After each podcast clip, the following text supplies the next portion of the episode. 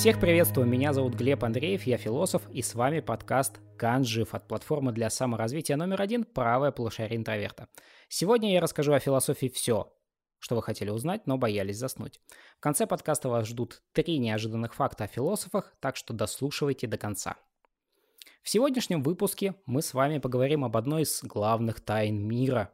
Нет, не о том, почему в пачке чипсов так много воздуха, а о том, существует ли на самом деле Бог. И у меня сегодня в гостях религиовед Никита Образцов. Это первый подкаст Никиты. С нами мы очень рады тебе, Никита. Привет. А, всем здравствуйте, я тоже абсолютно всем рад, и большое спасибо за то, что нас слушаете. Не будем долго э, начинать этот разговор о Боге, не будем заставлять людей думать о нем, сразу начнем э, грузить их своим мнением собственным.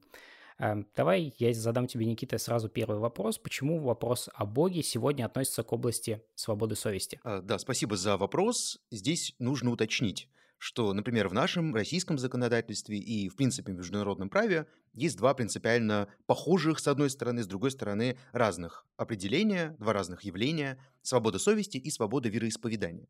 И исследователи, религиоведы сходятся во мнении о том, что эти два понятия соотносятся как общее и частное. А именно, свобода вероисповедания является частью свободы совести.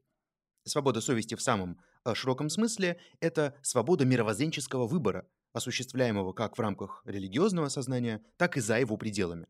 Поэтому в итоге свобода совести, ее наличие или отсутствие, упирается в один большой вопрос. Можно ли в рамках системы, в рамках государства не только исповедовать любую религию, а можно ли не исповедовать никакой религии? Можно ли быть атеистом? Можно ли критиковать религию, то есть быть, например, антиклерикалом, критиковать организованную религию? И можно ли, в конце концов, публично отвергать существование Бога? И мы знаем, что в большинстве стран мира, по крайней мере из тех, которые можно отнести так или иначе к демократическим, свобода совести присутствует и в теории, и на практике. Но при этом на практике, например, в Соединенных Штатах Америки, будучи публичным атеистом, фактически невозможно стать президентом этой страны. То есть до сих пор не было ни одного такого примера. Поэтому такой практической реализации свободы совести мы еще в большинстве стран даже и не видим.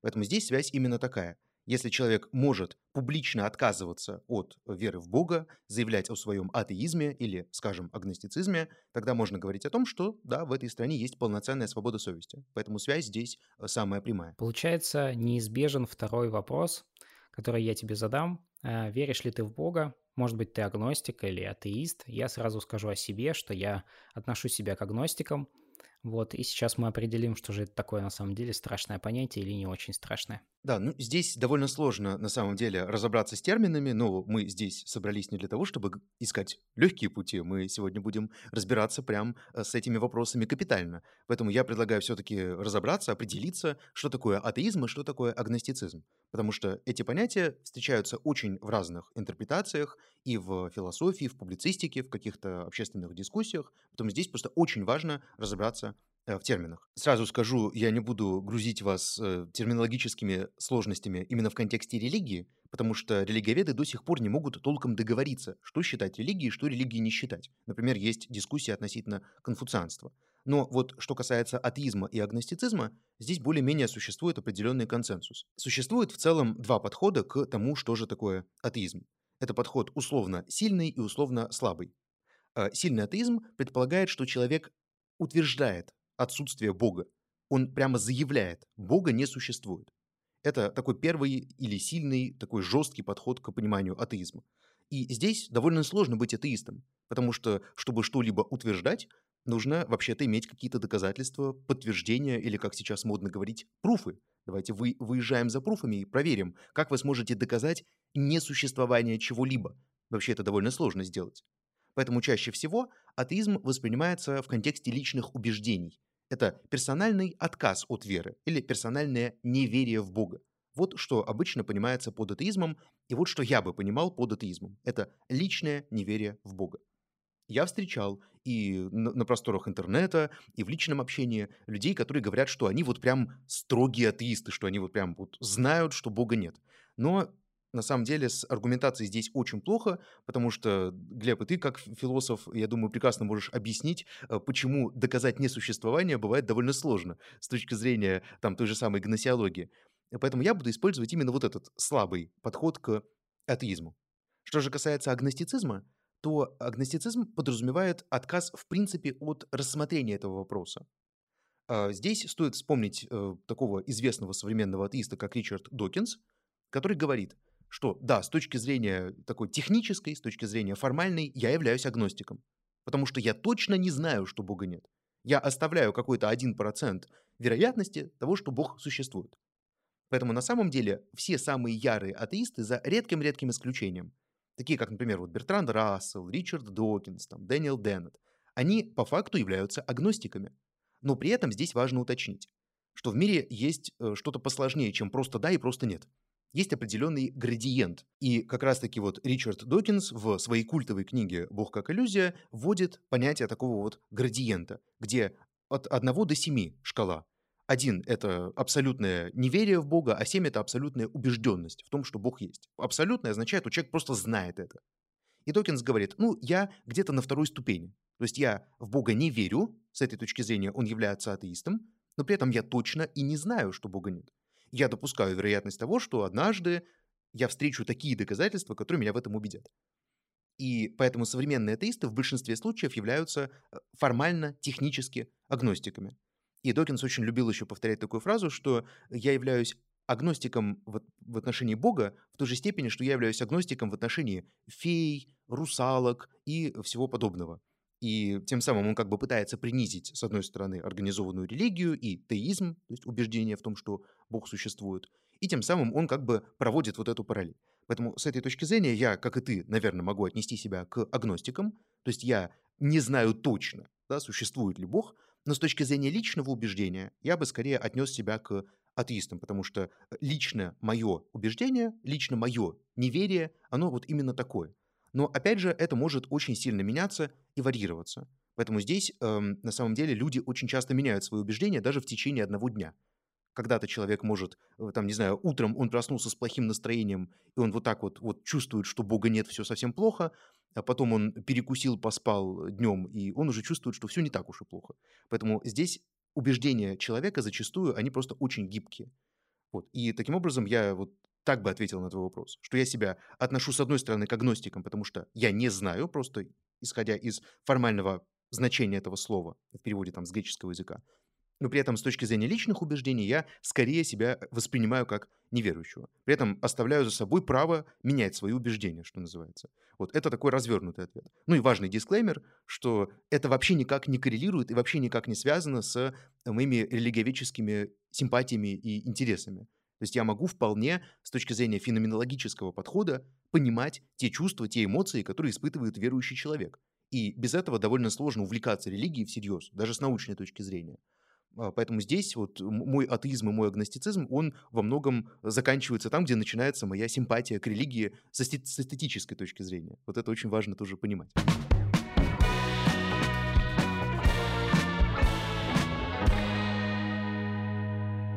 Когда ты сказал о том, что ты не будешь сегодня грузить наших слушателей терминологией, я обрадовался. Потом прозвучал один термин, другой термин, и теперь придется немножечко пояснительную бригаду вызывать. В, в качестве пояснительной бригады, бригады сегодня здесь я. А, давайте разберемся с самого начала. Во-первых, а, отсутствие чего-либо. Почему так трудно а, защищать и почему так трудно какие-то пруфы предоставлять? Потому что на самом деле мы сегодня будем с Никитой обсуждать аргументы в пользу существования Бога и будем понимать и будем осознавать, что на самом деле вся критика и весь атеизм в строгом смысле базируется на том, что пытается критиковать аргументы в пользу существования. То есть э, фактически базы э, аргументационной в пользу того, что нет Бога, у атеистов в этом смысле не существует. Поэтому Никита и говорит о том, что это довольно такая зыбкая степь. Э, что касается феноменологического опыта, это было приятно, что ты вспомнил это направление, однако здесь нужно сказать следующее. Что такое феноменология? В некотором смысле, для того, чтобы просто было это понимать, э, существуют какие-то вещи, а существуют какие-то впечатления наши. Вот, например, мы можем думать, что или у нас есть ощущение, что единороги существуют. И как феномен единороги для нас существуют, потому что мы чувствуем, что якобы единороги существуют. Вот он феноменологический опыт, то есть есть опыт некоторого чувствования. Точно так же с Богом. Поскольку Никита сказал, что Бога на 100% это отдельный дисклеймер, нельзя э, и в сегодняшней науке, и в сегодняшней религии э, нет э, возможности в истории религии и в изучении религии нет стопроцентного ответа и стопроцентных каких-то аргументов в пользу или против существования Бога, поэтому мы обращаемся к феноменологическому опыту, то есть к такому, который отсылает нас к личному вот этому вот переживанию. Вот. И последнее, что я хотел сказать о том, что Докинс существует. Действительно, это очень большая интересная тема. И нужно сказать, что мне интересно всегда в, в, мне интересно всегда в контексте Докинза, что он является популяризатором науки. Для многих это является таким э, красным флагом в пользу того, что все, он не может быть никак связан с религией, все понятно, и люди верующие к нему относятся отрицательно. К тому же он является одним из, э, сегодня Никита называл уже двух всадников так называемых атеизма. Это Дэниел Деннет, очень известный философ, и Ричард Докинс. И Докинс известен тем, что он э, хорошо, очень, как мне кажется, в своей книге тоже описал связку, о которой мы сейчас с тобой поговорим. Она связана как раз с детьми, что человек рождается, и он получает в наследство от своих родителей какие-то религиозные убеждения. Но у меня к тебе такой вопрос, пока, мы, пока он еще не остыл, этот горящий пирог пирожок вопроса. Э, так или иначе, когда ты говорил про настроение, что в течение дня у человека может меняться настроение, он то вот ближе к атеизму, то на, наоборот уже сейчас верит, например, у Бога, какие-то проявления его вдруг заметил, э, быть может, чудеса. И ведь, э, не знаю, согласишься ты или нет, но я знаю из своего опыта, что к религиоведам часто подходят с этим вопросом. Но ведь в падающем самолете атеистов нет – как ты к этому относишься? Ну, я к этому отношусь э, как к типичной манипуляции, и э, я, в общем, даже поискал научные исследования для того, чтобы как-то ответить на вопрос вот об этой конкретной манипуляции, о том, что в падающем самолете атеистов нет. И почему это манипуляция? Потому что это абсолютно непонятно, что доказывает. А, точнее, это доказывает один конкретный психологический тезис, согласно которому а, стрессовая обстановка увеличивает религиозность людей. Вот этот тезис, в принципе, иллюстрируется вот этим примером да, про атеистов в падающем э, самолете.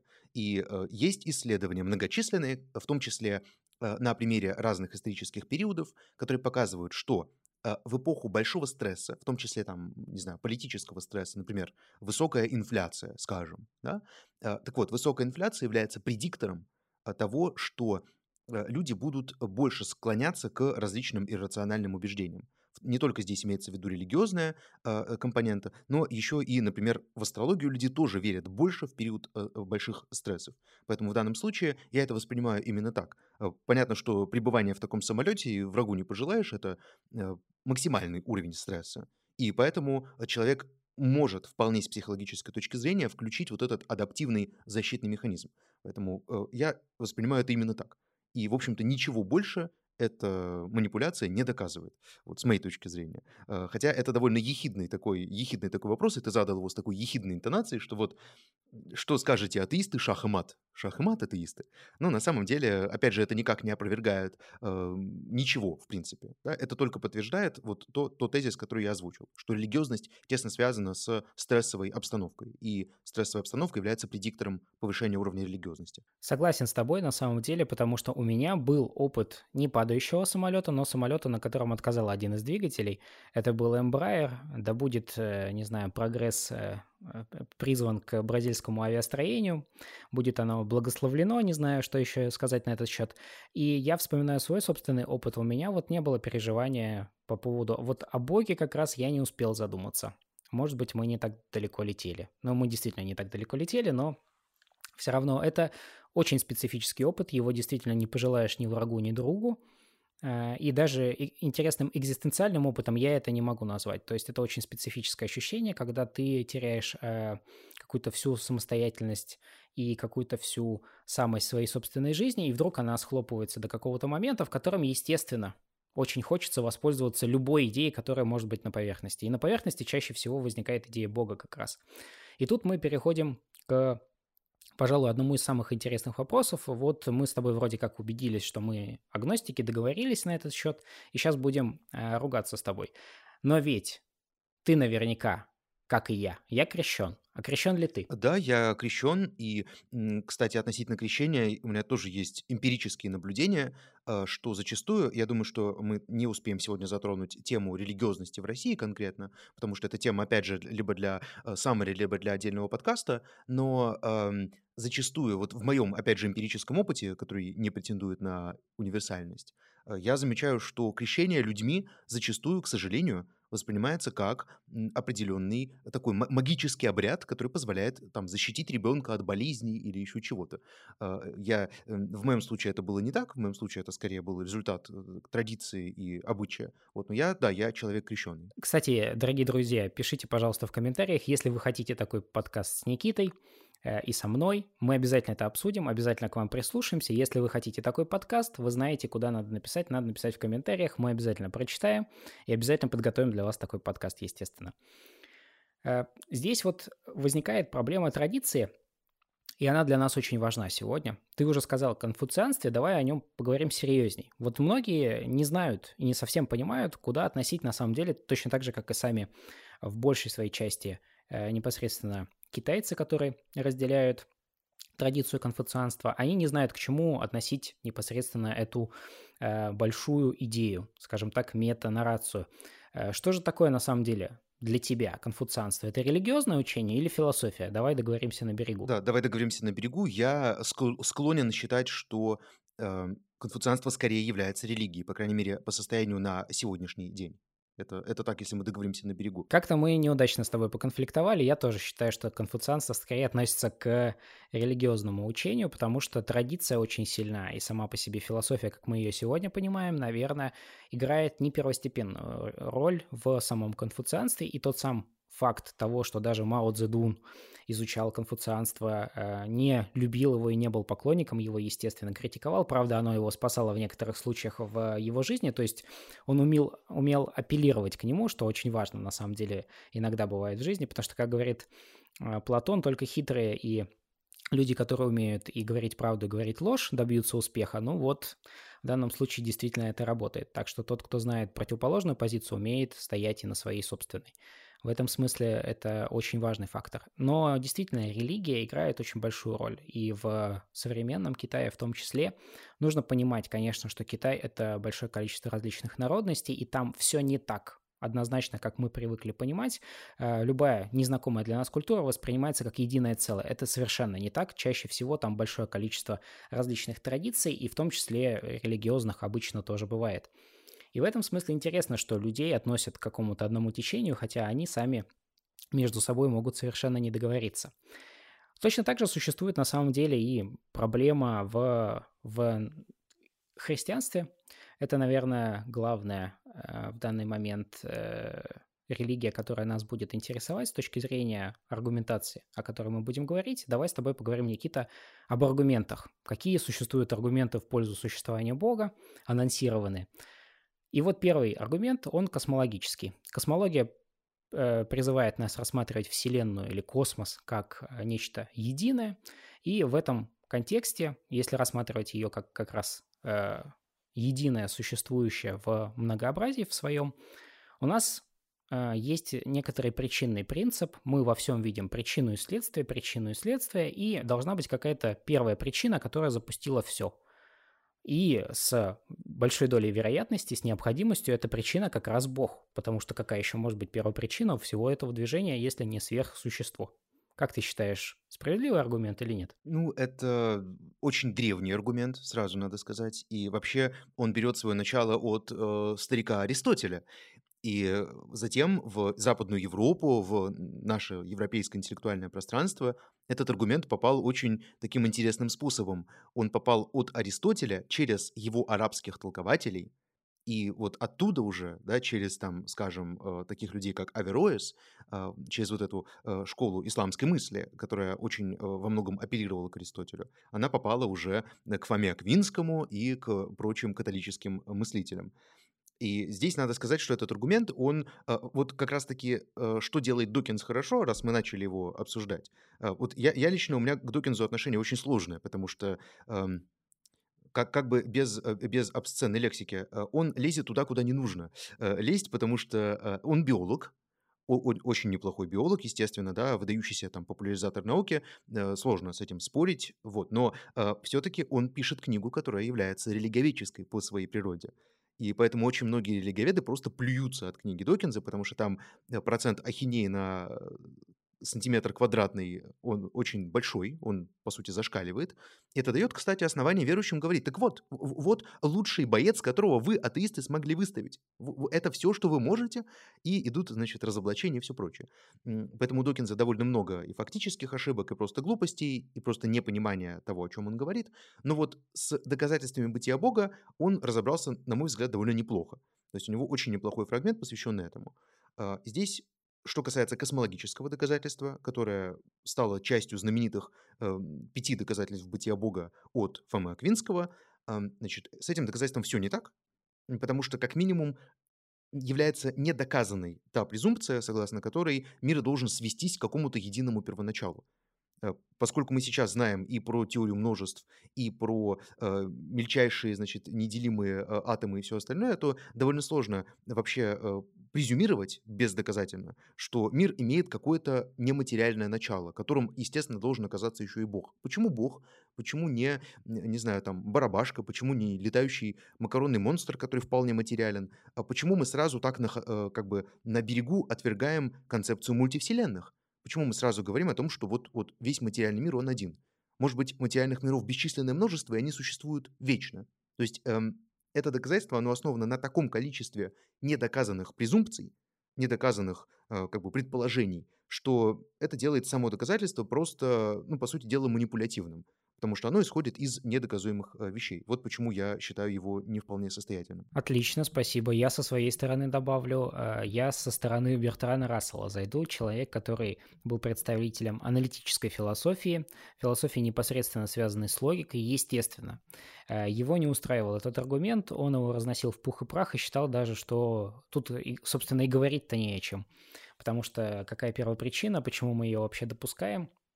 С точки зрения самой логики, наше рассуждение должно быть следующим. Мы должны из уже доказанных каких-то пунктов выявлять какой-то новый вывод и получать новое знание. А поскольку Никита совершенно правильно подчеркнул, что у нас есть множество допущений, еще не доказанных, мы из недоказанного выводим недоказанное.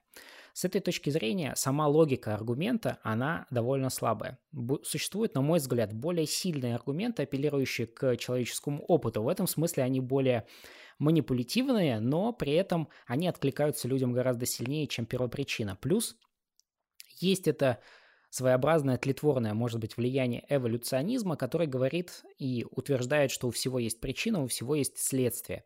Здесь нужно заметить э, справедливо, что в историческом процессе сегодня вот доминирует эта идея, что э, телефоны умнее, машины быстрее, поезда современнее, все становится лучше, все было более слабым, становится более сильным. Все быстрее, выше, сильнее в буквальном смысле этого слова. Проблема заключается только в одном. Человек чуть-чуть подостает. И даже не чуть-чуть, местами временами он здорово отстает от всех этих нововведений, которые являются для него внешними. И в этом смысле эволюционный принцип, он влияет и здесь очень серьезным образом, потому что причина выглядит для нас более понятной, чем, например, во времена Фомы Аквинского она выглядела, потому что э, сегодня мы видим эти связи многочисленные, как сетка они набрасываются, что у дерева когда-то когда дерево было кустом, когда-то семенем, когда-то э, оно упало в виде семени из другого дерева, и так вот до бесконечности нужно найти эту первую причину, это первое дерево, потом первую причину дерева и прочее. Мы в этом смысле сегодня гораздо лучше осведомлены, чем э, в предыдущие времена, поэтому этот аргумент для нас, сегодняшних современных людей, он выглядит более логичным. Но с точки зрения логики, на самом деле, он не выдерживает критики, поэтому, увы и ах, переходим к следующему аргументу.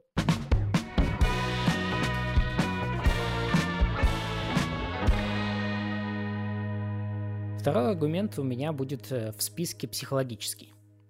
Э, тут довольно сложно не согласиться, Обычно философы, которые разделяют этот аргумент, они говорят о том, что действительно вот с арены истории убрали практически все э, так или иначе теории, которые были связаны с какой-то чепухой.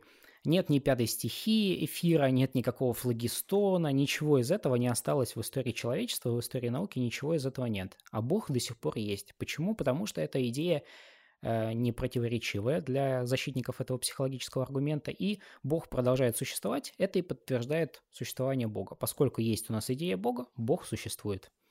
Очень изящное, на самом деле, доказательство, но у него есть небольшая проблема, что якобы мы ходим по кругу, как мне кажется. Как ты относишься, Никита, к этому утверждению. Ну, я не вижу в этом аргументе ничего изящного, честно говоря. То есть э, и, и, изящнее, наверное, какая-нибудь э, столешница э, эпохи, эпохи барокко, да, а вот, значит, этот аргумент, он э, топорный просто как, как какая-нибудь деревенская секира, сейчас без, без пренебрежения к фермерам и жителям деревни, да, но вот по топорности этот аргумент, он прям вот может, может относиться именно туда. Значит, на самом деле, с моей точки зрения, во-первых, этот аргумент исходит из э, двух лживых абсолютно предпосылок.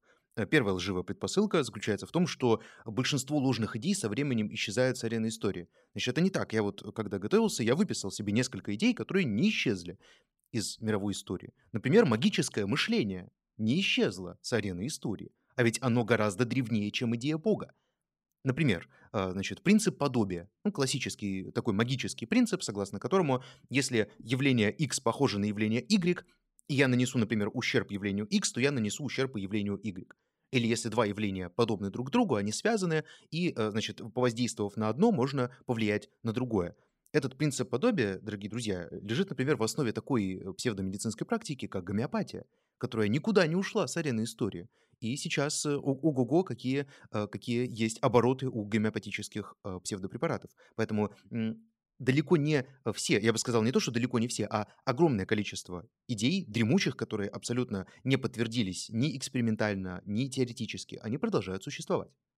Э, Еще одна вот такая идея, древняя, которая продолжает существовать, э, это, например, анимизм который возник давным-давно, еще, ну, по сути, сторонники эволюционного подхода к религии считают, что это первая форма религиозного сознания. Так вот, анимизм тоже до сих пор существует, а он еще древнее Бога. А ведь монотеизм, такой строгий, как, например, предлагается в, э, скажем, исламе, он противоречит анимизму. Нет никаких духов, есть только единый бог. Если мы будем оценивать правильность или корректность идеи по э, тому, как она выживает в ходе исторического развития, то мы все сводим, по сути дела, к человеческому опыту и к человеческому обществу, которое, как мы знаем, несовершенно. Это первое, что я хотел бы здесь э, парировать. А второе, Э, вот ты сказал о том, что э, в, науке там остались там такие-то идеи. Так вот, э, идея Бога, она вненаучна, по, в принципе, по своему определению. Идея Бога, она как бы наднаучна. То есть невозможно научными методами доказать или опровергнуть существование Бога. И более того, мое глубокое убеждение, что иррациональными методами невозможно. Я, кстати, об этом спорил с чатом GPT э, как-то раз и пытался его в этом переубедить, но он стоял на своем, он считал, что нет, вот в, в рамках какой-то там философии можно представить. Так вот, я считаю саму идею о том, что бытие Бога можно доказать рационально, э, во-первых, э, дискриминационный, во-вторых, некорректный. Почему дискриминационный? Потому что если э, мы говорим о том, что существование Бога может, может быть каким-то образом доказано, обосновано рационально, получается, что те культуры, которые существуют без Бога, я думаю, мы дальше с тобой еще об этом поговорим, получается, что там просто ну, какие-то туповатые люди, которые просто не догадались об этом. Например, те же буддисты, ну, ну просто, видимо, тупые, да, не сообразили о том, что вообще-то бытие Бога можно доказать рационально. Но это противоречит просто, ну, во-первых, это дискриминационно и неправильно, и нетолерантно, а во-вторых, это просто противоречит э, всему опыту мировой истории. Поэтому вот этот аргумент, мне кажется, совсем уж несостоятельным э, по целому ряду соображений. Э, здорово. На самом деле, ты удивил меня тем, что обратился к опыту герменевтическому, потому что существует такой довольно известный исследователь Барт, который говорит о том, что исследовать любой э, священный текст невозможно без веры. И здесь очень важный момент. Никита затронул, пожалуй, самый важный. Действительно, пожалуй, на э, рациональный зуб проверять какие-то нерациональные, внерациональные Дискурсы очень сложно. Все-таки мы говорим о принципиально другом мировоззрении, мы говорим о принципиально другой позиции. И перемещаться из одной позиции и при помощи одной позиции разрушать другую совершенно не получится, просто потому что эти позиции имеют свои собственные ограничения. Каждый дискурс должен быть, как мы входим в спор, любой спор. Мы признаем, что мы ну, хотя бы говорим на одном языке, пусть это будет жестовый язык, но мы говорим с оппонентом на э, каком-то языке, который оба понимают, для того, чтобы аргументировать или приводить контраргументы и вообще выяснять какое-то свое мнение по поводу каких-то тезисов. А здесь, получается, мы выходим за пределы одного и другого дискурса, и люди с со своеобразным э, мировоззрением пытаются одни другим доказать то, что совершенно не может быть, потому что позиции мировоззренческие настолько сильно отличаются, что это просто невозможно, потому что невозможно никогда. Просто невозможно. С этой точки зрения интересно, почему вообще зародилась попытка рациональными методами э, объяснить бытие Бога с учетом того, что эти, э, как ты уже говорил правильно, э, начинаются аргументы и подытоживаются Фомой Аквинским, то есть появляются в те времена, когда, собственно, в этом определенной нужды как таковой и не было. Ну, то есть э, понятно, что средневековая Европа находится в религиозном мировоззрении и нет необходимости в рациональном таком уж подходе. Но так или иначе появляется именно в этот момент э, такая база, на которой до сих пор мы э, существуем с точки зрения критики ее или с точки зрения попытки опровергнуть или наоборот попытки поддержать эту аргументацию. Это очень интересно, как мне кажется. Интересное такое свойство, которое вдруг появилось у всей этой аргументации как таковой.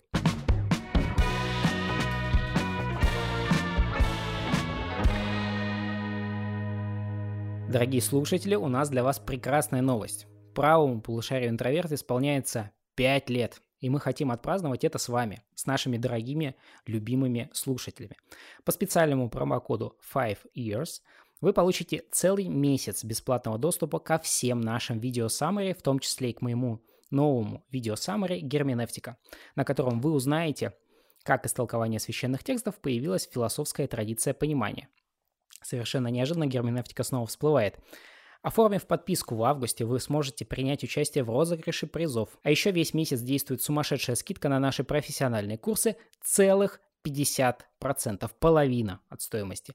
Например, на профкурсе «Философ» вы не только начнете разбираться в главных мыслителях мира, как специалист, но и получите диплом о профессиональном переподготовке государственного образца.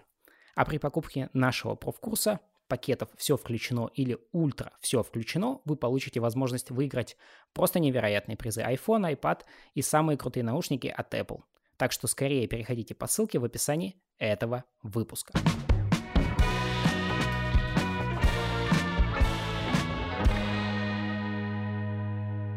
Как мне кажется, аргументация здесь интересно завязывается еще на один очень важный аргумент, тезис, как хотим его можем рассматривать. Аргумент исторический. Нет ни одной культуры, где не было бы культа без бога, без богов, нет ни одной цивилизации без бога. Никита, ты уже сегодня косвенно затрагивал эту тему, давай честно.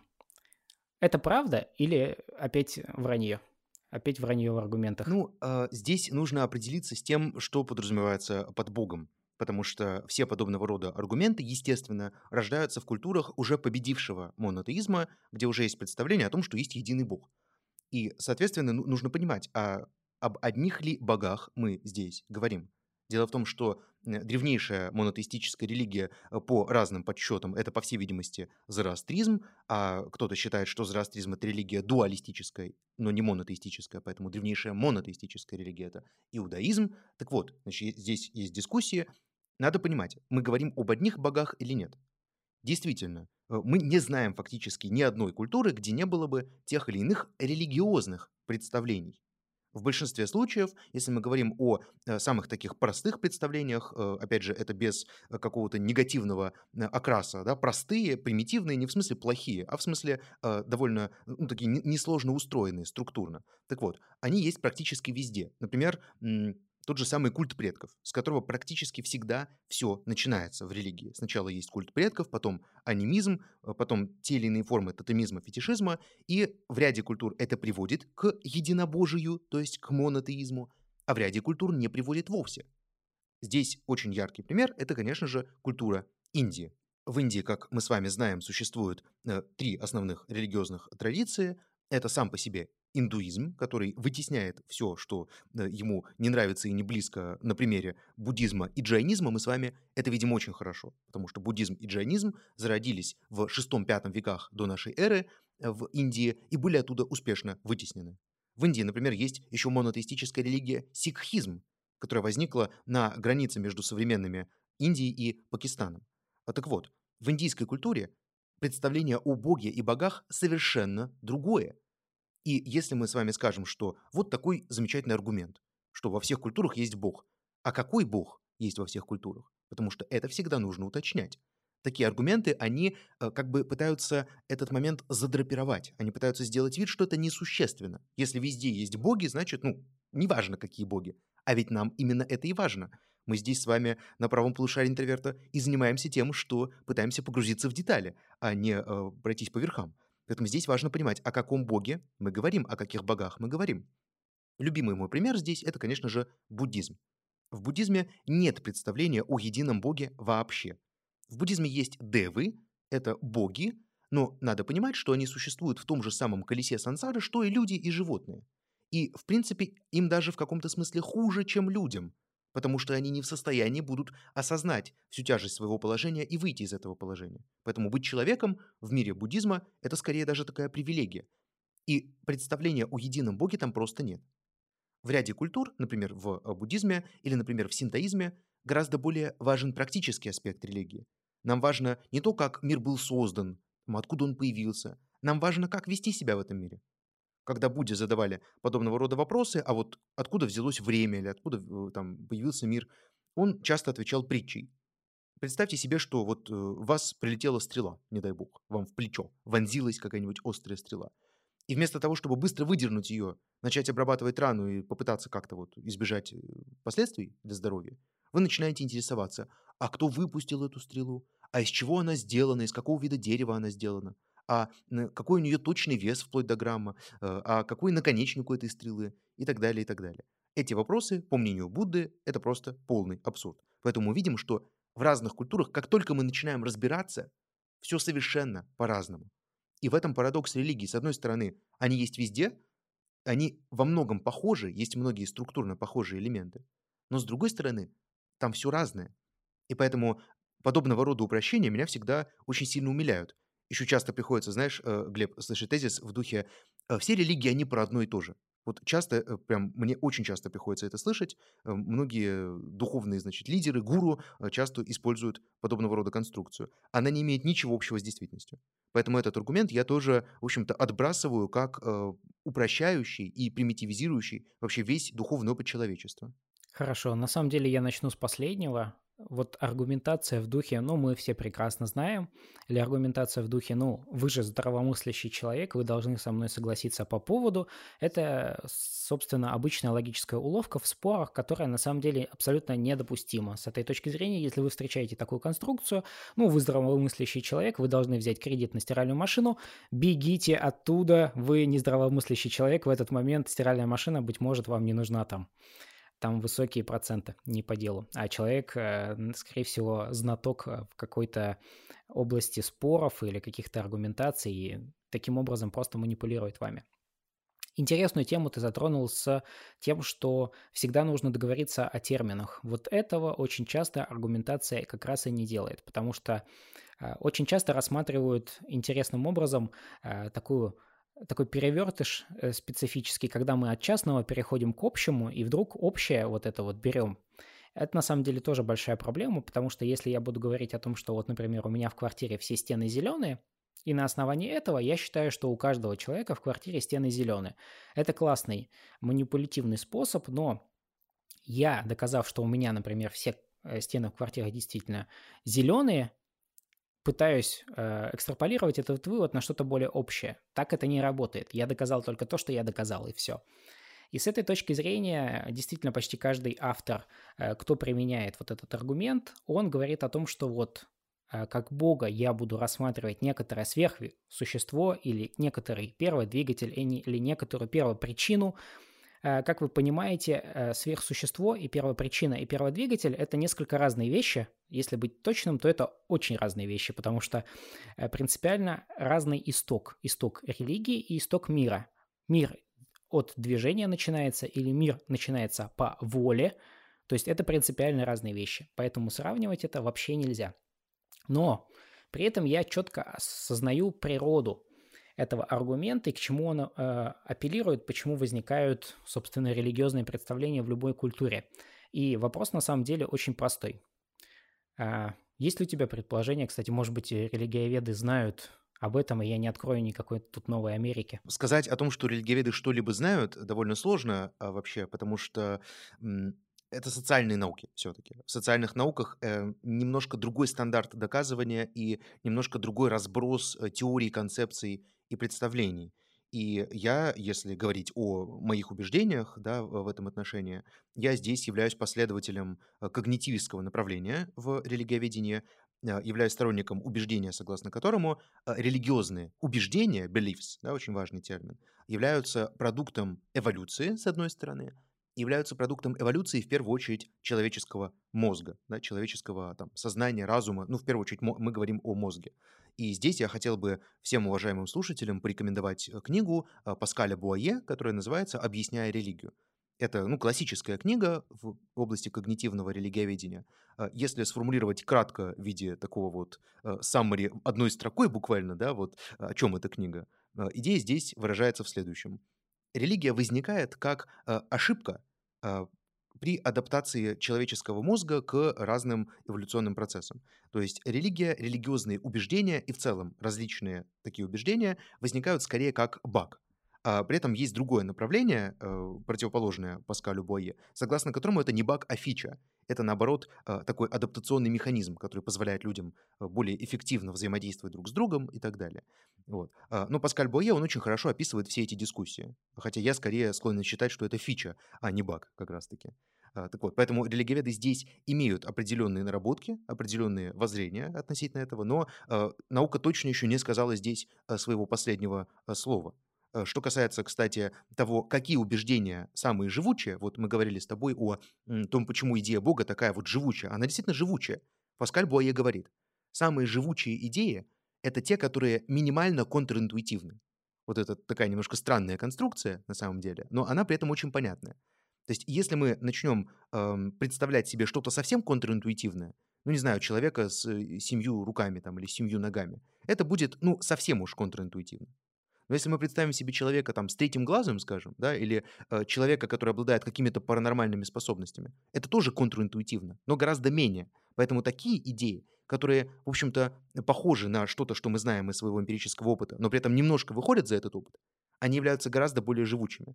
Поэтому, когда мы говорим о, об абстрактной, с одной стороны, идеи Бога, но с другой стороны, э, мы можем с Богом говорить, по сути дела, да, мы можем к Нему обращаться. Поэтому эта идея, она не такая уж и а, контринтуитивная. Поэтому Паскаль Боя говорит о том, что религиозные убеждения, как такой баг в прошивке да, человеческой, который возникает объективно в ходе эволюционного процесса, а, возникают именно так. Но опять же, здесь э, споры не утихают, поэтому я сейчас никакую тут финальную истину, естественно, не изложил. Хорошо, а я финальную истину изложу. Шутка, это будет просто версия, естественно, но на самом деле она э, будет такая достаточно аргументированная версия, потому что э, очень часто философы Здесь социологическое исследование, но с точки зрения не религии, а с точки зрения как раз философии или тех, кто исследует религию. Здесь я подметил следующее. Смотрите, очень часто религиозные убеждения возникают там, где человек смертен, а человек смертен везде. И очень переживает на этот счет, что жизнь у него короткая на самом деле, и что он смертен, и он совершенно не представляет, э, что будет после смерти. И в связи с этим есть большие сложности, где э, идея Бога очень хорошо ложится на эти страхи, и она помогает нам. Именно мы здесь возвращаемся к человеку в самолете, он подходит к моменту смерти, вдруг внезапному, поэтому задумывается о самом главном, в том числе и о Боге, и ему бы хотелось, обратив внимание э, на всю свою собственную жизнь, надеяться, что это не закончится так просто, например. Но, естественно, это характерно для, не для всех религиозных воззрений, но это такая очень простая понятная идея, которая, быть может, может объяснить э, воинствующим атеистам, э, почему возникает вообще религия, почему возникают какие-то убеждения, почему возникает идея Бога, если вдруг они совсем не понимают, э, как это другой человек вот во что-то такое верит, и, например, когда критикует. А, ну, на самом деле здесь вот я как раз-таки, ты, ты хотел конфликт, сейчас будет. А, значит, на самом деле эта идея, она а, ну, устарела лет примерно на 150, так, по, по, по моим прикидкам. А, вот идея относительно того, что там идея Бога возникает из страха смерти, а еще, кстати, ты мог бы сказать, что тоже может... Кстати, чаще всего атеисты, именно воинствующие, да, они именно так объясняют возникновение религии, как невозможность объяснить какие-то природные явления. Вот это еще одна история. Значит, э, на самом деле э, современные представления о возникновении религии, они немножко отличаются от того, что ты изложил. Э, ты изложил уже гораздо более позднюю стадию развития религиозных идей, когда уже возникает полноценная идея Бога и царства мертвых. А ведь царство мертвых — это идея очень поздняя в истории религии. И мы можем говорить о том, что, пожалуй, в Древнем Египте она появляется раньше всего, да, но там религия не играла такую терапевтическую функцию. Значит, что касается более ранних религиозных представлений, то там вообще изначально нет э, вот этой границы между миром посюсторонним и миром потусторонним. Фактически мир, он целостен, он как бы холистичен, как вот часто говорят. А, например, там в религии майя, скажем, да, в, рели- в религии а, мезоамериканских а, цивилизаций или в каких-то ранних там скандинавских представлениях. То есть мир мертвых, он не дифференцирован от мира живых. Или, кстати, если вот к тому же Китаю вернуться, да, культ предков, значит, там есть представление о том, что духи предков, да, мертвые, они находятся как бы в соседней комнате. То есть они находятся как бы с нами в одном мире, но при этом за такой небольшой стеной. И вполне мы можем с ними взаимодействовать, например, получая какие-то там полезные наставления. Вот, поэтому идея о страхе смерти, я думаю, что она, она продуктивна в каком-то смысле, но на очень поздних стадиях развития религиозных идей когда уже есть полноценная религиозная философия, когда уже есть э, там идеи об э, аде и рае, скажем, или когда есть идея о том, что, в принципе, там, умирать это очень страшно. Ведь на самом деле отношение к смерти, оно тоже меняется. И, как мы знаем по отношению к детям, да, когда детей было очень много, когда был просто дикий там, уровень фертильности, а, ну, умер ребенок, Бог дал, Бог взял. Да? А сейчас, когда уровень рождаемости ниже, то смерть ребенка это, естественно, там, колоссальная трагедия, причем любого ребенка. Э, поэтому я думаю, что экстраполировать современное сознание человека на сознание более раннее, даже там 16, 17, 18 века, это э, не совсем э, корректно. Но если говорить о современных, конечно, воззрениях, то вот то, то, что ты описал, это абсолютно верно.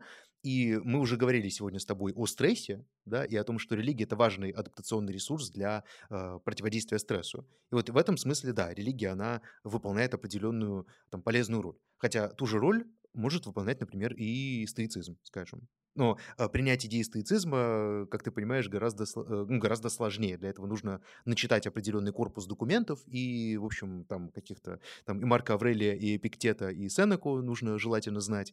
А для того, чтобы там сообразить о том, что вот я, э, весь я не умру, и часть меня, значит, куда-то там перейдет, для этого, в общем, особых дополнительных знаний не нужно. Поэтому вот как я бы отреагировал на, на то, что ты сказал. Хорошо, отлично. Э, смотри, на самом деле, если говорить про стоицизм, мне кажется, про стоицизм прям нужен отдельный подкаст.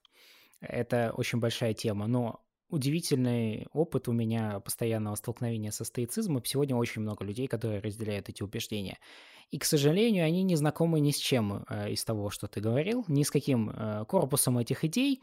И, в общем, они даже спорят о том, э, существует ли апатия как понятие в стоицизме. Это удивляет, поражает, но при этом они считают, что они разделяют эти убеждения. И вот это поразительно на самом деле коррелирует с тем, как часто критикуют э, религию, но сейчас мы еще об этом дополнительно поговорим, потому что вот это пункт, исходя из которого критикуют всех и за все. У меня такое неироническое замечание. Вот ты сказал про религию майя. Но ведь мы очень мало чего знаем о майя на самом деле. А как вообще религиоведы исследуют эту область с учетом того, что мы не имеем никаких э, современных представителей, понятно, но и, в общем, мы догадываемся современным сознанием, а не современном сознании, а? Как ты э, парируешь это? Э, ну, на самом деле, э, вообще современные представители майя есть. Майя до сих пор э, есть, и они, конечно, э, ну, имеют довольно опосредованное отношение к тем майя, которые были до, собственно говоря, прихода европейской цивилизации. Но на самом деле у нас есть довольно большой корпус текстов майя и довольно большое вообще представление о том, что майя себя а, представляли. И здесь я хотел бы вот уважаемым слушателям, возможно, один тоже интересный факт э, привести. Может быть, э, многие знают, может быть, кто-то не знает, кто расшифровал письменность майя. Потому что э, все мы знаем Шампальона, который расшифровал значит, египетские иероглифы, да, египетскую письменность.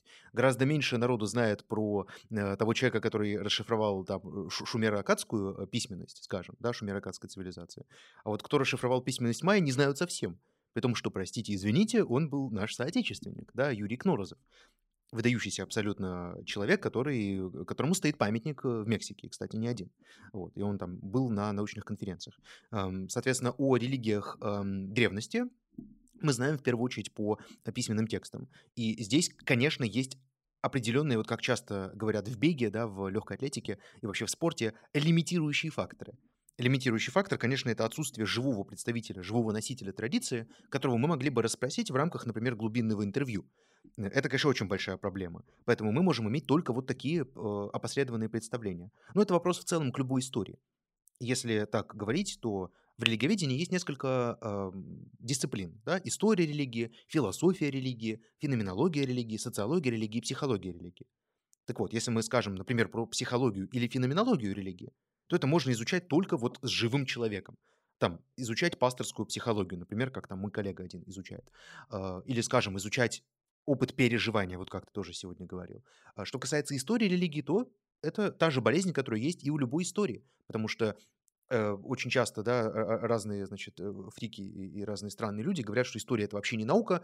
Покажите свою машину времени, доктор, и, значит, э, отправьте нас в прошлое, и тогда мы скажем, что история это наука. То есть история религии это, в общем, такая же наука, как и любая другая история, у которой есть определенные лимитирующие факторы. Вот поэтому э, религиоведы изучают это в меру своих скромных сил и способностей, насколько это вообще возможно. Вот как-то так я на это отвечу. Ну, отлично, да. Мне как раз это и хотелось услышать, потому что очень многие, на самом деле, на первоначальных своих этапах э, мы с тобой сегодня такой очень общий подкаст делаем, поэтому это очень важно, понимать, какими еще и методами вы пользуетесь, какие есть ограничения, и что это очень важно для вас. То есть, э, например, когда мы говорим про религиозный дискурс, там нет никаких ограничений у тех, кто защищает существование Бога, и в связи с этим у них открываются дополнительные возможности, которых нет в научном дискурсе. Это очень важно, понимать вот этот вот зазор, который на самом деле определяет иногда победу или поражение с точки зрения толпы, но толпы не в отрицательном смысле, вы все толпа, нет, э, ну, как масса людей в этом смысле, конечно же. Я бы прокомментировал по поводу теологии, я вот тут с тобой тоже не соглашусь. Мне кажется, что а, ограничений-то в теологии гораздо больше. Потому что теология, а, друзья, тоже хотел бы вот это раскрыть и пояснить, это всегда внутриконфессиональная история. То есть есть теолог православный, есть теолог католический. Они друг с дружкой очень мало о чем, ну, точнее, они много о чем могут договориться, но, скажем, по вопросу о филиокве, да, это отдельная история, да, но это одно из важнейших расхождений между там, православными и католиками, они не договорятся. Или по вопросу о верховенстве Папы Римского. Они просто не смогут договориться, потому что у них есть лимитирующий фактор в виде позиции церкви. И теолог не имеет права выходить за позицию своей церкви. Например, там э, э, православный теолог, он не может сказать, а я вообще, я монофизит. Я считаю, что э, у Христа было только человеческое тело, а, а Богом он вообще не был. Тогда он просто перестанет быть православным теологом в ту же самую секунду. И очень большой вопрос здесь с поиском истины. Поэтому, с моей точки зрения, как раз-таки наука – это сфера свободы где если ты соответствуешь критериям истины, э, критериям научности, да, и э, пытаешься искать истину соответствующими способами, то у тебя абсолютно безграничная свобода. Ну, кроме, естественно, э, моральных ограничений, которые мы все с вами понимаем. Вот что касается теологии, то там ограничений гораздо больше. Это вот единственный комментарий. Э, не знаю, не соглашусь с тобой. Я говорил как раз здесь не про религиозную составляющую, а про философскую, может быть, составляющую, или теорию спора, или аргументацию. Вот здесь у них свобода. То есть здесь надо уточнить, что я не говорю о том, что они свободны и могут перемещаться между конфессиями или между религиями. Нет, об этом речи, конечно же, не идет. С этой точки зрения, да, ограничений на самом деле очень много. И в этом плане вот все время возникает вот это двоякое понимание того, э, будто бы соперничество какое-то есть между наукой и религией. Сейчас мы этот вопрос тоже затронем.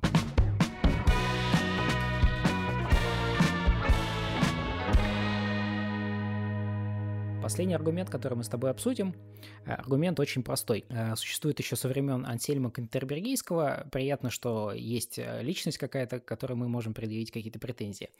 Лучше Бога нельзя представить никого, вот, это онтологический аргумент, и э, раз он есть в нашем разуме, то он должен быть и в реальности. Э, это на самом деле очень э, такой аргумент наивный с точки зрения философии, потому что вы сразу вспомните про единорога, вот и он есть же у вас в представлении, но его нет в реальности, что надо искать единорогов. Ну, то есть тут существуют большие проблемы. Не знаю, как Никита к этому аргументу отнесется еще. А вот у нас с тобой, у нас с тобой сегодня что-то маловато, маловато совпадений, потому что тот аргумент, который ты считал изящным, я считаю не изящным, а вот этот аргумент, мне кажется, наоборот, э, самым интересным из всех. И э, вспоминая Бертрана Рассела, его э, незабвенная книга «История западной философии», он там прям писал, что до какого-то момента я считал этот аргумент супер убедительным. что само по себе характерно, если учесть, что Рассел, он довольно мозговитый был товарищ, и математик, и, и философ. Ну, вот, поэтому э, мне кажется, что э, ты немножко некорректно описал вообще суть этого аргумента и почему, в чем его изящество. Вот я хотел бы это э, дополнить. Э, суть этого аргумента не просто в том, что раз эта идея есть в нашем сознании, значит, э, э, Бог есть. Это звучит немножко не так. Идея звучит так. Значит, если Бог — это совершенное существо, а это существо совершенно исходя из определения, то Бог должен обладать всеми качествами, которые присущи совершенному существу. То есть он должен обладать всеми возможными качествами. И существование является одним из таких качеств. Следовательно, существование является атрибутом Бога.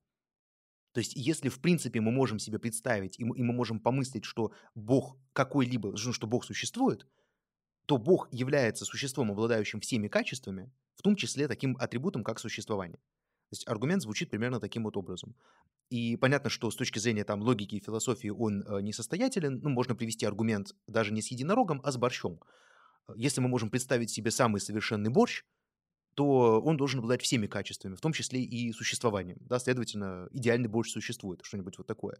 Но по меркам XI века, когда жил Ансельм, и, кстати, а, Ансельм-то этот аргумент тоже немножко так а, подрезал, этот аргумент был еще у Августина Блаженного, надо сказать, а потом этот аргумент отстаивал, а, например, Рене Декарт, если мне не изменяет память. Так вот, на фоне вот этих аргументов Фомы, псевдоаргументов Фомы, да, пяти знаменитых доказательств бытия Бога, которые все однотипные, примитивные, простые, просто как вот, не знаю, как, как, как кусок обоев, рулон обоев, то онтологический аргумент на этом фоне выглядит очень даже изящным. То есть он пытается оттолкнуться, с одной стороны, от э, самой логики, да, не от реального мира, а от языка, от логики. Здесь, возможно, какие-то пересечения с Витгенштейна можно обнаружить, было бы, я вполне это допускаю. Ну и понятно, что с точки зрения аргументативной силы он очень так себе, но э, на разбор этого аргумента, на самом деле, ну, нужно потратить какое-то время. То есть это не так, чтобы, знаете, так легко опровергается в, по щелчку пальца. На самом деле этот аргумент, он довольно глубокий и довольно интересный. И с моей точки зрения, ну, это самый убедительный аргумент из всех, которые вообще а, есть. То есть о, о том, что сама по себе идея Бога, которая включает в себя и такой атрибут, как существование, она предполагает необходимость существования Бога и невозможность его несуществования.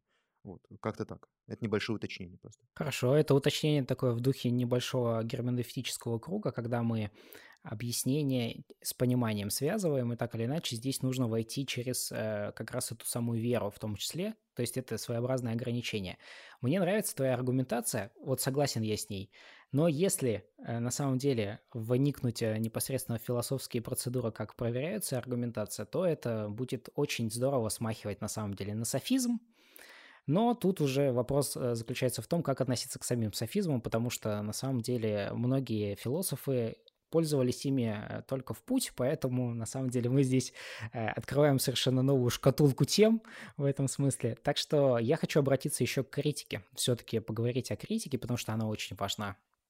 Про Рассела мы сегодня с тобой много говорили, и это действительно фигура такая одиозная. Но еще, мне кажется, лучше знают люди о том, что Бог умер, и что это сказал Ницше. Существует большое количество шуток на этот счет, ничего смешного в этом на самом деле нет, э, мне кажется, но так или иначе шутят на этот счет достаточно много. Я хочу обратить внимание наших слушателей, это очень важно. Ницше провозгласил метафизически смерть Бога, то есть в данном случае он говорит о существовании Бога в метафизическом смысле, он говорит о том, что Э, смерть Бога и тот факт, что люди его убили, а не Ницше, не надо путать, а то почему-то люди считают, что именно Ницше убил Бога. Он просто провозгласил, констатировал этот факт, и он говорит о том, что это отражает кризис ценностей. И вот здесь возникает очень большая проблема, что э, как раз мне кажется, что гораздо более жесткой или гораздо более атеистической позиции придерживается экзистенциальная философия, о которой мы говорили на первом нашем подкасте с ребятами и здесь, на самом деле, вот даже факт существования Сартра и того, что он приписывал Достоевскому, если Бога нет, то все позволено. На самом деле ведь если нет Бога, если нет э, религии, если нет вот этой всей системы, если мы это все отменяем, хотя на самом деле здесь нет знака равенства, это такая просто упрощенная очень аргументация, то получается, что нет никакой программы развития человека, и человек э, освобожден. С одной стороны, это здорово, человек освобожден. Минусы, человек освобожден. Что делать? Непонятно. Э, к чему следовать? Непонятно. Какие ценности? Непонятно. Э, что будет после смерти? Э, непонятно. Но скорее очевидно, но не очень хочется это принимать, например. И получается, что на самом деле экзистенциализм гораздо более жесток в этом смысле с человеком, чем жестокая позиция Ницше, как все считают. На самом деле он более такой трезвый, и в этом смысле он сильнее критикует атеистический, естественно, экзистенциализм, потому что религиозный тоже существует, Ясперс тот же, не, не будем его отменять. Э, ну, в частности, тоже, да, э, один из представителей. Э, как тебе кажется, Никита, когда философия начинает пытаться работать с религиозными аспектами, с религиозными аргументами, это убедительно, на твой взгляд? Или эта критика, она обычно такая очень слабая? Эм, ну, у меня сложные отношения с э, философией и вообще с понятием философии. Ты затронул тут э, тему Ницше, я когда-то делал там ролик про Ницше, и я тогда уже это говорил. Э, с моей точки зрения, вот ты самое точное слово здесь использовал. Ницше провозглашает. Ницше не занимается аргументацией практически вообще. То есть он э, что-то провозгласил, и э, я воспринимаю Ницше как писателя скорее. То есть для меня э, его вклад — это скорее вклад в историю литературы, а не в историю мысли, не в историю... Возможно, я не прав, возможно, я просто клинический дурачок, и я что-то не понимаю, но для меня... я читал Ницше там несколько работ, и «Эссе Хома», и «Антихрист», и «Заратустру», естественно. Кстати, бедолага несчастный Заратуштра, про которого я, значит, очень люблю сейчас читать разные Э, научные тексты, он очень пострадал от рук Ницше, потому что люди иногда вообще не понимают, кто такой Заратуштра на самом деле, э, и думают, что это тот самый товарищ из книги Ницше. Мне кажется, что э, современная философская полемика, она о Боге, о бытии, небытии Бога, о критике религии и так далее, она имеет очень существенный лимитирующий фактор в виде того, что вообще-то есть наука о религии. И с моей точки зрения, э, философский способ э, мышления о религии здесь существенно уступает научному. Э, я являюсь сторонником идеи о том, что философия — это либо наднаука, либо недонаука, в зависимости от того, о какой философии мы говорим. Если мы говорим про аналитическую философию, там, методологию, это наднаука, без которой наука не может существовать. А отдельные другие направления не будем показывать э, пальцем, да, это скорее недонаука такая. Вот поэтому у меня здесь вот такое отношение довольно, э, довольно сложное. Хотя, например, э, такие философы, как тот же там Деннет или тот же Чалмерс, они вызывают у меня очень большую симпатию, очень большое уважение. И, например, Деннет, он действительно очень многие важные методологические вещи вырабатывает и продолжает вырабатывать. К сожалению, его книги очень мало переводят на русский язык, и главная работа Breaking the Spell, то есть как бы разрушая заклятие, она не переведена на русский язык. Вот. А поэтому к философии у меня здесь вот такое двойственное отношение. То есть есть и философы, которых я прям уважаю и, можно сказать, почитаю, а, но, но при этом большая часть того, что я вижу, это не выдерживает никакой критики а, с точки зрения там, критериев научности. Вот. Это скорее вот туда вот к Фейрабенду и вот, вот куда-нибудь туда.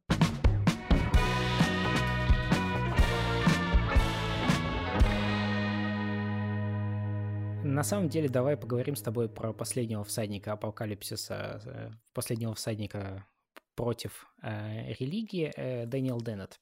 У него есть очень интересная концепция, э, поскольку ты сегодня о нем говорил, я сегодня о нем говорил, нельзя не сказать о Дэниеле Деннете. У него есть концепция веры в веру. Он э, разрушает понимание Бога еще более оригинальным способом. Он немножко относится к ветви Ницше э, с точки зрения того, что он в данном случае провозглашает факт того, что, быть может, для него случилось и является совершенным событием. Он говорит о том, что сегодня люди верят не в Бога, они верят в свои ритуалы, в свою веру в Бога. Они верят в веру, то есть они обращаются к своему опыту, быть может, и даже каждодневному, где они, там, например, на Пасху делают что-то определенное, или на Масленицу что-то определенное делают, или какие-то жертвоприношения приносят. Э, эти культы тоже нам известны, тут нет ничего нового. И они верят в некоторую силу этих самых актов, в силу того, что приносит это событие. Но они, на самом деле, в изначальную идею э, не верят или они вообще ничего не знают о своем боге, о своих богах, о своих непосредственно религиозных убеждениях. И в этом плане возникает большая проблема, наверное, для Дэниела Деннета, и с этой точки зрения он часто критикует э, религию саму по себе. А, да, это вот я почему говорю, что к философии у меня двойственные отношения, потому что вот здесь философия, она прям очень помогла, э, и в частности вот Деннет, как ее прям видный представитель, а, он дает э, такой ключик, такой механизм к поиску каких-то новых смыслов, поэтому в, этом смысле, конечно, он а, большой молодец. Э, он критикует вообще саму, саму концепцию веры, да, и сам по себе вот этот механизм формирования убеждений через веру. Именно поэтому он стал одним из четырех всадников нового атеизма, да, э, наряду там, с Сэмом Харрисом, э, Ричардом Докинсом и Кристофером Хитчинсом, конечно же. Э, соответственно, я здесь, конечно, склонен, склонен, наверное, с ним соглашаться. Дело в том, что он критикует веру не, не абстрактно, да, а веру как источник убеждений. То есть он считает, что вера – это ненадежный источник убеждений, Хотя э, он, кстати, и не такой радикальный, как э, другие товарищи. Он, например, признает, что в отдельных случаях там вера безальтернативна. Да. Но э, в общем и целом он, конечно, адепт знания. Да, и он говорит о том, что доказательства, аргументация, знания – это гораздо более правильный такой источник формирования убеждений. То есть здесь вот очень важно понимать, что вот этот термин убеждения, я его предлагаю взять на вооружение. А, как такой очень широкий, а, широкий подход да, к, тому, что человек думает о тех или иных вещах. И да, Деннет критикует саму по себе веру. Он говорит о том, что она а, может быть любой. И вот э, э, я эту мысль тоже для себя почерпнул. То есть люди могут верить в разные. И, например, когда э, мы с кем-то там спорим на какие-то отвлеченные темы, да на любые темы абсолютно, и человек говорит, я вот в это верю, сразу хочется сказать, ну, с верой, э, э, вера – это в церковь, да? а здесь нужно говорить о фактах. И э, зачастую здесь мы можем наблюдать, как люди подменяют анализ там, фактов какой-то своей личной верой. Например, эм, верой в то, просто во что им хочется верить, во что им нравится верить. Вот это то, о чем как раз тоже ты говорил. Э, поэтому здесь вот мое, мое отношение такое, скорее, скорее позитивное к этой концепции. Тогда у меня будет к тебе последний вопрос, э, и он будет не касаться того, в чем сила, а он будет касаться вопроса как раз убеждений. А, как ты считаешь, убеждения, они определяют человека, они не определяют человека? Можно ли редуцировать человека до его собственных убеждений, в первую очередь религиозных? Или это все-таки а, вопрос толерантности, мы его сегодня не затрагивали.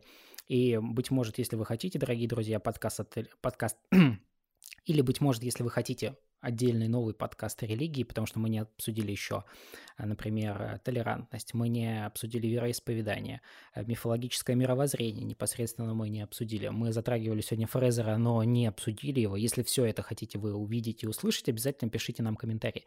Так что вопрос к тебе, Никита. Почему убеждение на самом деле определяет или не определяет человека? И как ты к этому вообще относишься? Э, это вообще правомерный вопрос или нет? Да, я, кстати, тоже призываю вас, друзья, кто дослушал до этого момента, вам, во-первых, огромное спасибо, вы лучшие. И, пожалуйста, пишите комментарии. Я лично обязуюсь все комментарии э, прочитать и на все, на все ответить, что вы там напишете. Поэтому э, для меня очень важна обратная связь, и для Глеба тоже, я думаю, важна. Поэтому э, это личная просьба, можно так сказать.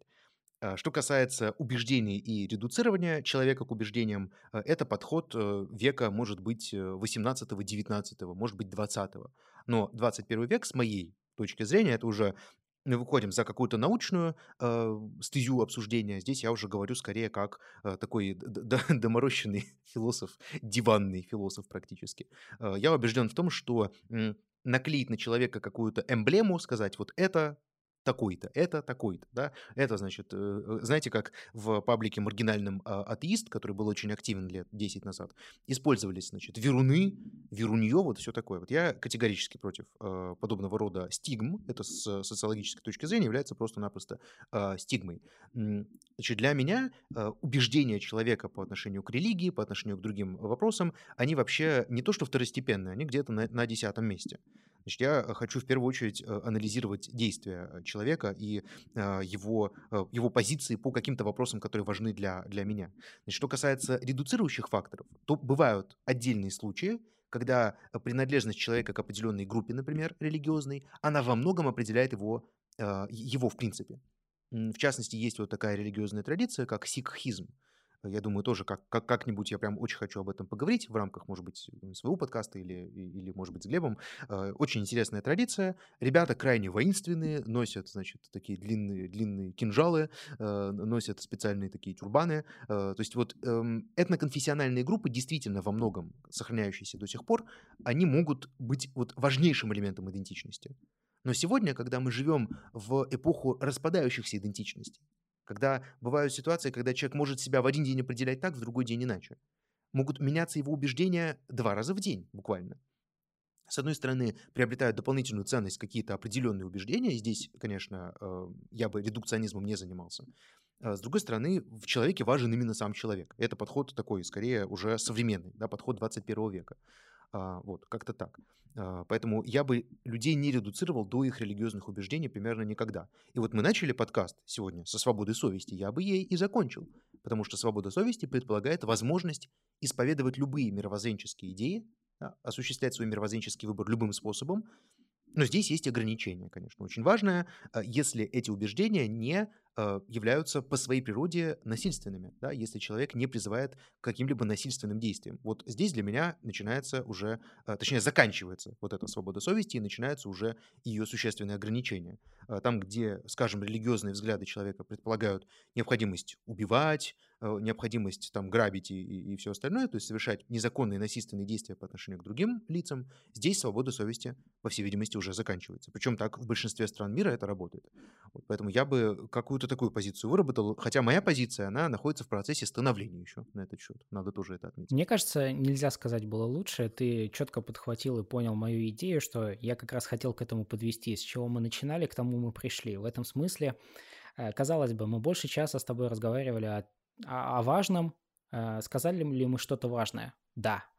Э, изменилась ли жизнь людей от этого? Ну, возможно, нет, а возможно и да. Поэтому в этом плане Э, мне кажется, что разговор с Никитой очень был полезным, и мне приятно, что ты пришел ко мне в подкаст, потому что это э, тот самый уровень, которого так не хватает в нашем контенте, потому что люди сегодня говорят о религии разное, и иногда хочется рвать на себе волосы от этого.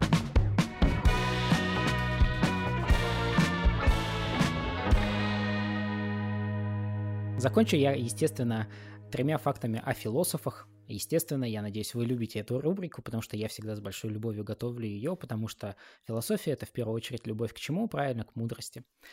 Любите ли вы, кстати, будильники? Вот интересный вопрос. А знаете ли вы, что изобретателем будильника считают древнегреческого философа Платона? И, судя по всему, это правда так.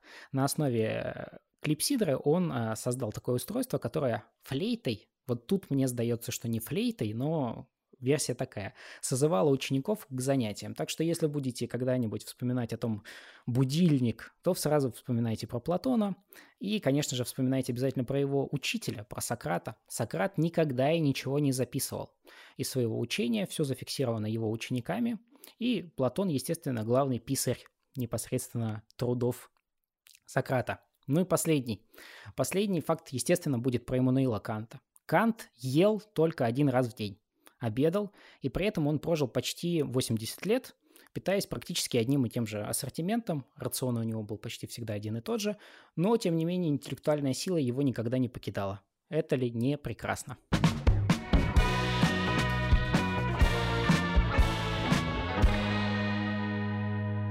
Дорогие слушатели, если вам понравился наш сегодняшний выпуск, то обязательно Обязательно тремя чертами, я подчеркиваю, обязательно, это значит обязательно.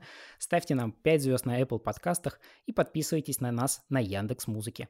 Мы теперь расширились до целой вселенной подкастов. У нас есть подкасты о литературе, об истории, о сексе, о всем на свете. Смотрите более 500 видео саммари, в том числе мое саммари о герменевтике, и участвуйте в нашем праздничном розыгрыше, оформляя подписку по промокоду 5 years – так вы получите бесплатный доступ к нашим видео саммари на целых 30 дней. Промокод доступен для новых пользователей. Все ссылки вы найдете в описании к этому выпуску. Ну что ж, время благодарностей. Это был прекрасный подкаст, я не сомневаюсь в этом. Э, спасибо большое, Никита, что пришел. Я надеюсь, тебе тоже понравилось. Ты сейчас скажешь приятные слова в мой адрес. Шутка, не обязательно говорить приятные слова. Но так или иначе, я считаю, что это был прекрасный дебют. Спасибо большое. Это было здорово. Мне кажется, этого не хватало нашим, нашей вселенной подкастов. Все, большое спасибо за приглашение. Тоже очень было интересно с тобой беседовать. Очень интересные всегда у тебя были дополнения. Поэтому, надеюсь, это наш с тобой не последний совместный подкаст. И, конечно, большое спасибо всем слушателям, которые до этого момента дошли. Всем спасибо, дорогие друзья. До новых встреч.